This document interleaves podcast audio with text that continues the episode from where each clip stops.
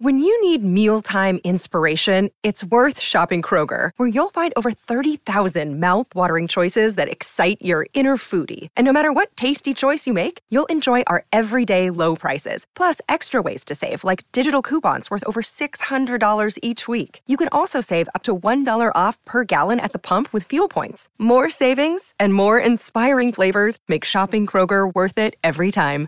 Kroger, fresh for everyone. Fuel restrictions apply. I've not like been silenced like capital S, but like like it's at, at, Twitter's discretion whether or not I'm allowed like to like play by their rules. Hi, I'm Madison Malone Kircher.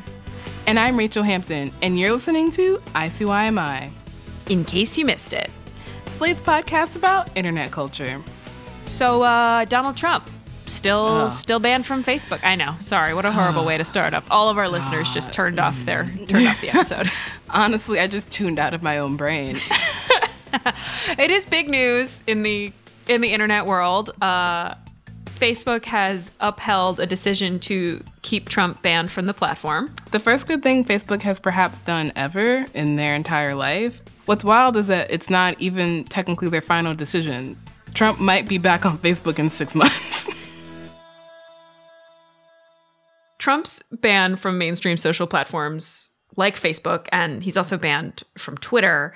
Uh, frankly, I feel like this poses a lot more questions than it provides answers, mostly about who does and does not get punished by platforms for behavior that goes against terms of service, which terms of service are just the long fine print that most of us avoid reading when we join an app or a platform. And you just like scroll to the end and go, Yes, I agree. You want my firstborn child and like seven locks of my hair? Great. Take them. I have quite literally never read a terms of service, which perhaps I should. They could put anything in there. Like I, I would have been, I would have signed away the rights to my kidneys just to not have to read the fine print. But what's kind of interesting, I'll say, about Trump being banned from Facebook and from YouTube and from Twitter is that people openly and very vocally break Twitter's rules all the time and just get to keep tweeting their thoughts into the abyss that we all spend too much time on. It's why whenever Twitter CEO Jack Dorsey tweets, there's somebody in his mentions being like, yo, can you like fix the Nazi problem on here? The Nazi problem being l- literal Nazis. Literal Nazis. But for other people, usually ones who aren't famous or politically controversial or who drive tons of rage engagement on the site, the the rules apply with the kind of black and whiteness that leaves no room for nuance, when there should maybe be some. A recurring theme on this podcast. nuance, in case you Not enough it. of it. Later in the show, we'll be debuting a new segment called Galaxy Brain. Uh, exciting. But first, we're going to hear from somebody who has spent the last few weeks trying in vain to get her Twitter account reinstated after making a death threat. But not that kind of death threat. We've called up legal journalist Rachel Stone to tell us all about her unfortunate experience. This interview actually hits uh, pretty close to home, specifically my home. Um, ICYMI, please meet my roommate, Rachel. Welcome to the show. Thanks for having me, guys. I'm so glad you're here. Yeah. Uh, I'm sorry it's for such a unfortunate event being permanently banned from Twitter. Deeply, deeply tragic occurrence. so, how long had you been a Twitter user? I would say probably around a decade. Um, I made it my sophomore year in college. So, quite some time of wasting a ton of time online. Yeah, your brain is fully mush. It's okay only speak in memes. I can confirm that. How would you characterize your Twitter use? Was it like a personal Twitter? Did you use it professionally as a journalist? Um, honestly, a little bit of both. I think I kind of toed the line a bit in using it for like connecting with actual friends I had, um, and then using it to like either find stories that I wanted to report on um, for my actual job, um, and then like a fair amount of DMing sources and stuff like that. So take us through the moment that you got banned. What was the tweet? What prompted it? Just take me through that entire day. okay. Well, so it was a work night. I, like almost all other times, was like, I'm definitely going to go to bed at a respectable hour. And then, like, lost like a couple hours to scrolling through TikTok. And then, as what happens when you spend too, way too much time on the app, there's a little man who pops up who's like, Hey, you've been scrolling far too long. Like, get yourself some rest. And I um, got kind of steamed at this because I'm I'm a, I'm a grown woman and I took a screenshot of him and like posted a tweet that I thought would maybe make fun of me more than anything, but posted I will kill you with the little picture of the TikTok man. And then the next day, in the middle of my work, I got an email notification that my Twitter, my tweet had violated Twitter's uh, terms of service uh, for specifically tweeting a violent threat at a person or group of people. And I was like, surely someone will understand. Like, I will be able, like, surely I will be able to tell someone, like, oh, this was a mistake. This was an actual person. It was instead the little, the little man. But like, one, that's really difficult to explain, and two, it did not work. I feel like we should explain the little man. It is in fact a TikTok. So like you're scrolling and oh, this oh, yes. TikTok video pops up and it's it's a human being. it's not like a cartoon. Like this is a real human person somewhere out there in the world being like, have a drink of water, stretch your legs. I understand it's easy to keep watching videos, and trust me, I've been there before. Those videos will still be there tomorrow, so go get some extra sleep, turn your phone off, do yourself that favor, and have a great night. In Rachel's defense, he has a very punchable face. Twitter, you can't ban me for saying that, but like you, I, he's annoying. I feel like we can all admit that. I. I think I'm the outlier here in that he has gotten me to go to bed on more than one occasion. Mm, maybe you're just a rule follower. I yeah, I absolutely am. So you get this email from Twitter. Were you given any opportunities to like delete the tweet or perhaps be sent to temporary Twitter jail? Like any sort of lesser punishment Definitely not. Well, I thought I was maybe I like went immediately online and searched like a various like what happens when you've been suspended, and I got a lot of like conservative blog posts that were like here's what to do when you've been silenced um, kind of. But but i kind of thought like this is temporary. This is going to last like one to seven days. There was no option. There was no temporary anywhere in that email. Um, but they gave me the opportunity to appeal my account. So i wrote what i thought was a pretty comprehensive uh, defensive I know that this person is a real person, but in this instance, he was not a real person, um, and tried to appeal. I've appealed now probably like 10 different times. That's what I was going to ask. I'm going to say, that wasn't the last appeal, was it? oh, no. okay. So I took it as like a challenge and like kind of like a fun little quest of like, let me see what it would take to get me unsuspended. And I did think it would be pretty easy if I would be able to explain myself. So in the appeals, I started out kind of like, this was a joke, like not aimed at an actual person, but aimed at you know the this app function, like t- TikTok tips. Like that's who it was at. Everyone like. And then I like got a little bit more like trying to appeal to their sensibilities as moderators and I was like I from a genuine perspective, I do understand what they're trying to do. And then I started trying more of like a legal tack and looking at their like the actual Twitter terms of service. It had only been a couple days at this point, but I was really spinning, spinning out and then did a couple other things, which is to uh, become a real menace, um, probably to the Twitter trust and safety team. I went on LinkedIn and I determined that I could find anyone who worked on the trust and safety team and email them with like pleas of my own of like I'm really sorry to be annoying but like this happened to me and you have to be able to help me. Found this professor who was also banned on Twitter for a similar thing and tried to email her. I didn't hear back. You went on a real journey with this. Oh yeah. It didn't stop there but yeah please, please don't stop then. Please continue.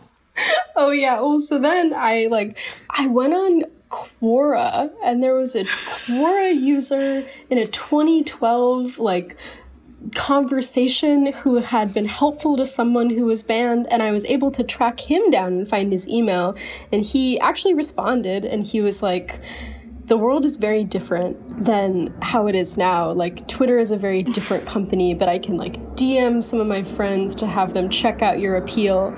And then the last thing I did was I um I applied to a job at at Twitter in the trust and safety team, but instead of a resume, I included Wait, wait, wait, wait. So like a job you do not want, have no intention, are not are you qualified for the position? Definitely not. And I told them that. In my, my first letter of my application, I said, I'm a reporter and longtime Twitter user. I apologize for wasting the time of whoever's reviewing applications for the global lead for the trust and safety team, because I'm most definitely not qualified for this job. That's so innovative and I think just fully indicative of a person who should be allowed back on Twitter. Your brain doesn't break like that unless you've spent a decade on this platform. That's what I'm saying. They, I just, like, I think this might either get me like permanently exiled. Like they might be so annoyed at all. Yeah, of your face, emails. your face is now on like the security desk of all Twitter offices globally. like you're not allowed on the premises. Oh man. Have you made an alternate? Have you made a new account? Have you have you decided to bite the bullet?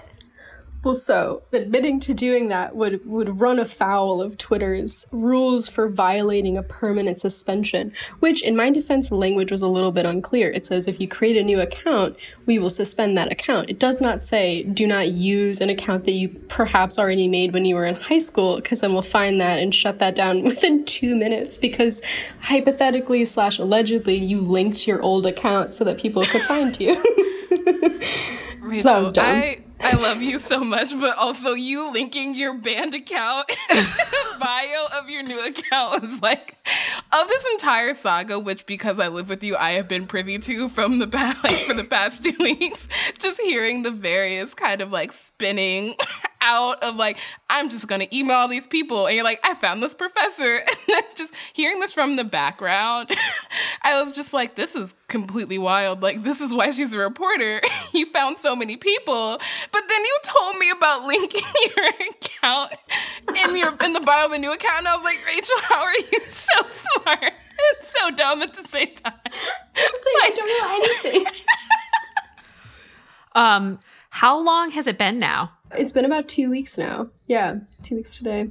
Which is a long time. Yeah, I understand, like, you know, the letter of the law, perhaps I did run afoul, but, like, also, there's a difference between what I did and uh, an- a bannable offense. The And it president of the. United States inciting violence upon the nation?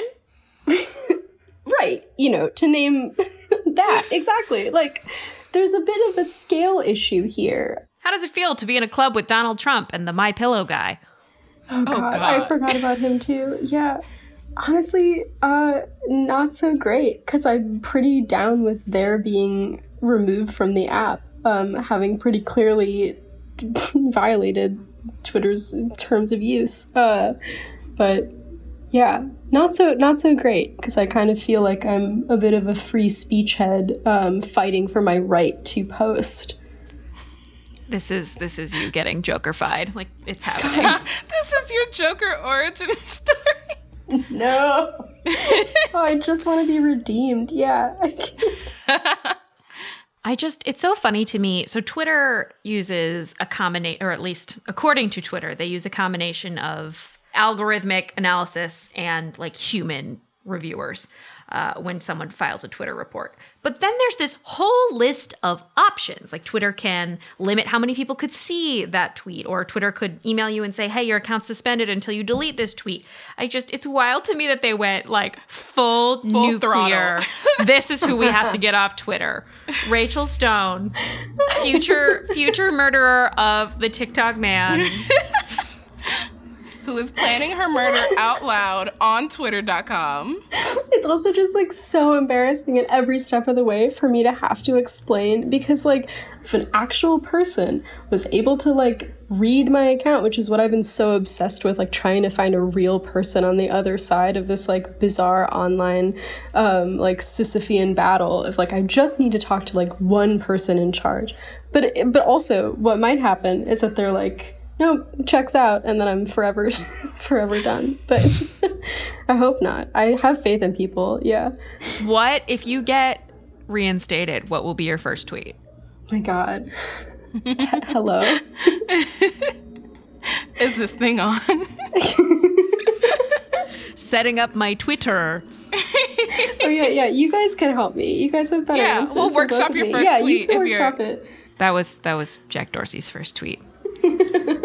well, Rachel, I'm really I'm sorry for your loss. Thank you. I appreciate that. Thank you so much for coming on the show. Um, love to see your face in another setting. this has been incredible. I've really enjoyed it. Yeah. Thank you both for having me on. All right, what a great interview. Uh, coming up after the break, it's time to debut our newest segment, Galaxy Brain.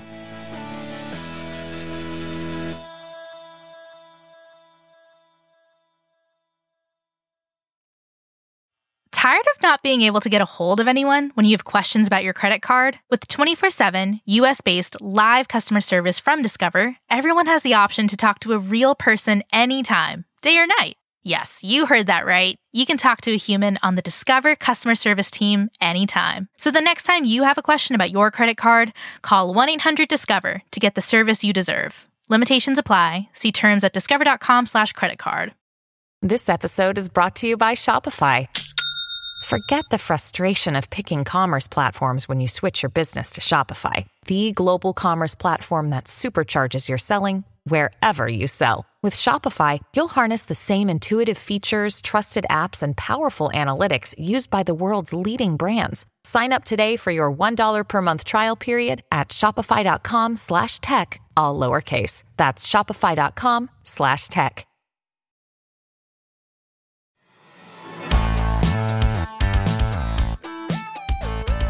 And we're back with our new segment, Galaxy Brain.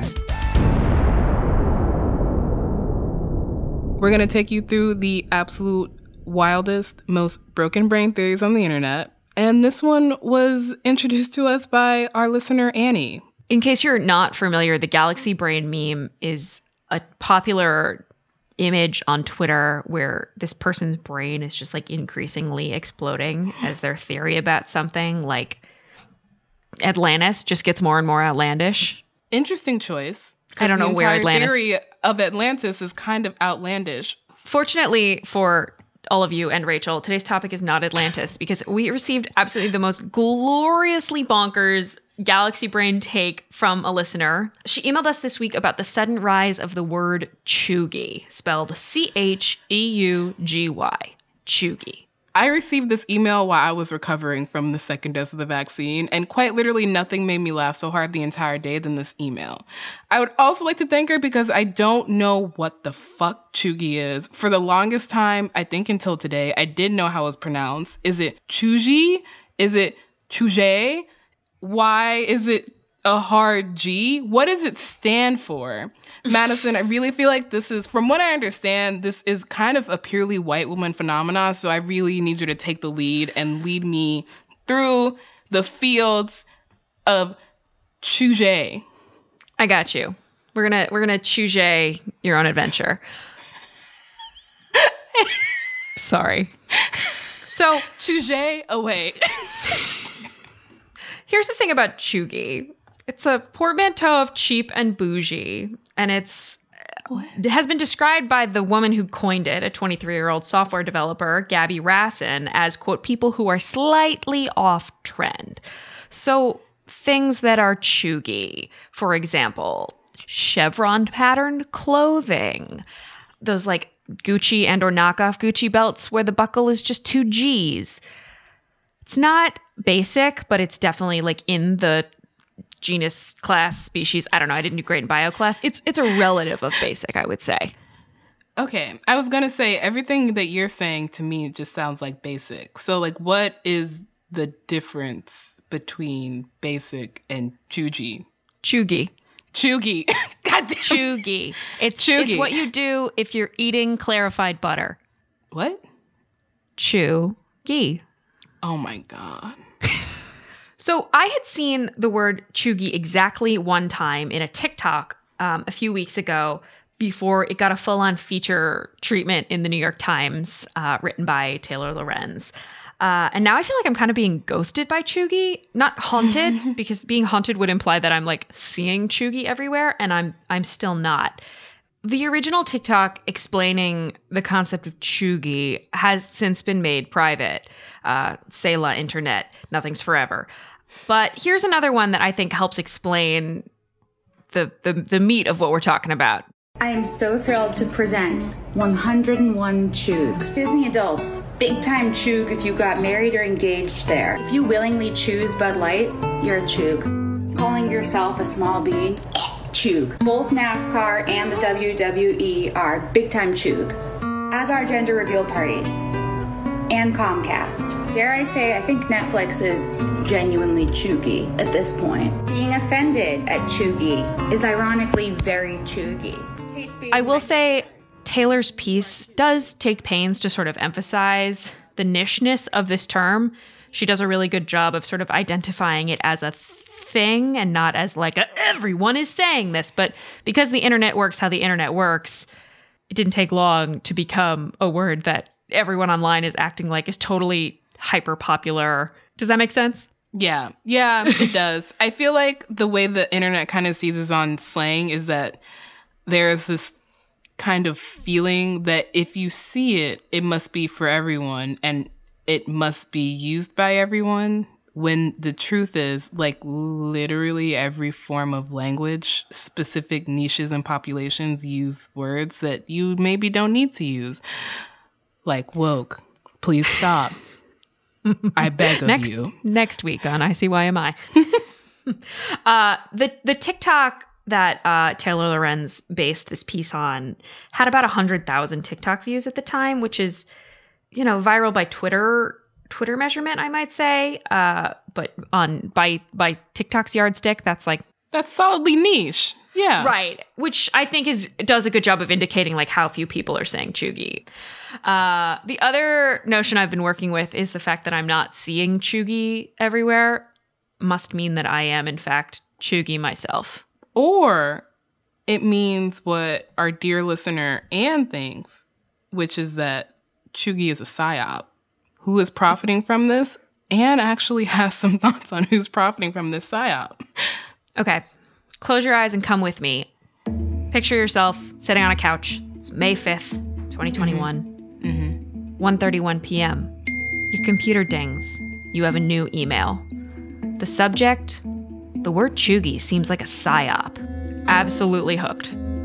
You sit straight up on your couch, you open the email, and you read. Hi, sorry. The subject is clickbaity, but I'm serious. This word is a psyop, or at least trying to sell me something. This TikTok describes the word cheugy. I'm sure you know what it is, but the crux of it is is that it's a word we clearly need. It's so much more concise than person who puts their Harry Potter house into their bio and uses Harry Potter to make political points, or Christian girl autumn aesthetic. Annie then goes on to list five reasons why she believes Cheugy is a psyop, and frankly, I was more compelled by every one. Number one, I have never heard a single person say this word in real life. No one. You'll have to take my word for it that this is extremely unusual. I do take your word for it, Annie. Number two, with this in mind, every major news outlet had articles about it with the vomit face emoji, seemingly out of nowhere, aside from the TikTok becoming more popular.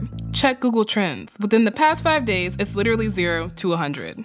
A data supported theory? Annie, you're speaking my language. Number three, I'm about to dip into stereotypes. This is a white girl who created it in high school. Her sorority used it, and now it's become popular on TikTok. If a sorority uses it, it's not cool. Number four, it doesn't immediately come from any other words. Most slang comes from something. Number five. The word feels out of date already. How was it cringe before I heard a single soul say it or write it? Annie then goes on to say, You may ask, who is benefiting from this PSYOP? Specifically, who is benefiting from the artificial amplification of an unnaturally fabricated word? Clearly, the news outlets because it's great clickbait. Millennials fucking love the also fabricated fight between themselves and Zoomers, so they're gonna click on that. People who work with young people and who are worried about falling out of date will click on that. So, yeah, ad revenue. And then Annie ends the email by saying, This could just be a marketing scheme. It's a word we need for brevity. But man, this feels so fucking fake. Absolutely don't take my word for it. Like some of that could be out of date and wrong. Also, to be clear, I'm 28, so absolutely a one foot in the grave millennial and absolutely chuggy. Thanks, Annie. Annie, I love you so much. This email was incredible. Just fully articulates so many things about this specific word. And now I'm convinced it's a psyop. The CIA planted this word. We never walked on the moon. okay, I wasn't gonna go that far. We're not getting into like JFK conspiracy theories. JFK is doing just fine. And Cheugy is a psyop, and my brain has just expanded extraterrestrially. Full on galaxy brain.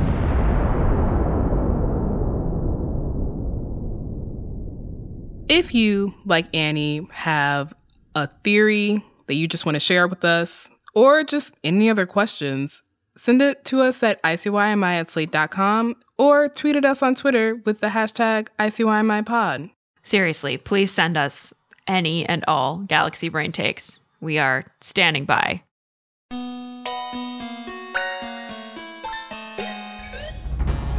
All right, that's the show. We'll be back in your feed on Wednesday, so definitely subscribe. It's free, and you'll never miss an episode. And if you can, please leave a rating and review in Apple Podcasts. And if you're in a group chat or a Discord server or a Slack group where people ask for podcast recommendations, please consider giving us a shout out. It really helps us find new listeners. Though, if you are the person who left us the review saying they love our classical music podcast, we have questions, but glad you enjoyed the show.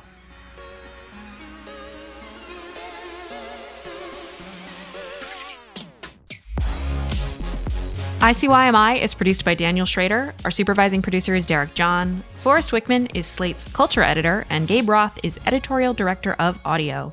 See you online. Or not. Martina, you ready? Candace, you ready? okay, guys, let's hit the road. Um, With LuckyLand Slots, you can get lucky just about anywhere. Dearly beloved, we are gathered here today to. Has anyone seen the bride and groom? Sorry, sorry, we're here. We were getting lucky in the limo and we lost track of time. No, Lucky Land Casino, with cash prizes that add up quicker than a guest registry. In that case, I pronounce you lucky. Play for free at LuckyLandSlots.com. Daily bonuses are waiting. No purchase necessary. Void where prohibited by law. 18 plus. Terms and conditions apply. See website for details. Hi, this is Dahlia Lithwick, host of Slate's legal podcast, Amicus. If you're listening to this show, you might be interested in Amicus's live show that we're hosting in Washington, D.C. on Tuesday, May the 14th. My colleague, Mark Joseph Stern, and I will be talking to some amazing guests, including Sherrilyn Ifill and a sitting state Supreme Court justice all about how originalism, a relatively recently invented way of interpreting the Constitution, has taken over the Supreme Court and radically reshaped the law. It's been doctrinal rocket fuel for the conservative legal movement and facilitated the rolling back of abortion rights, the expansion of gun rights, and the obliteration of the separation of church and state. And as another wildly consequential Supreme Court term careers to its end, the court's originalists are on a tear. But there's something you can do about it, and we hope you'll join us in DC on May 14th to explore the possible pathways out of the current situation. Go to slate.com slash amicus live for tickets.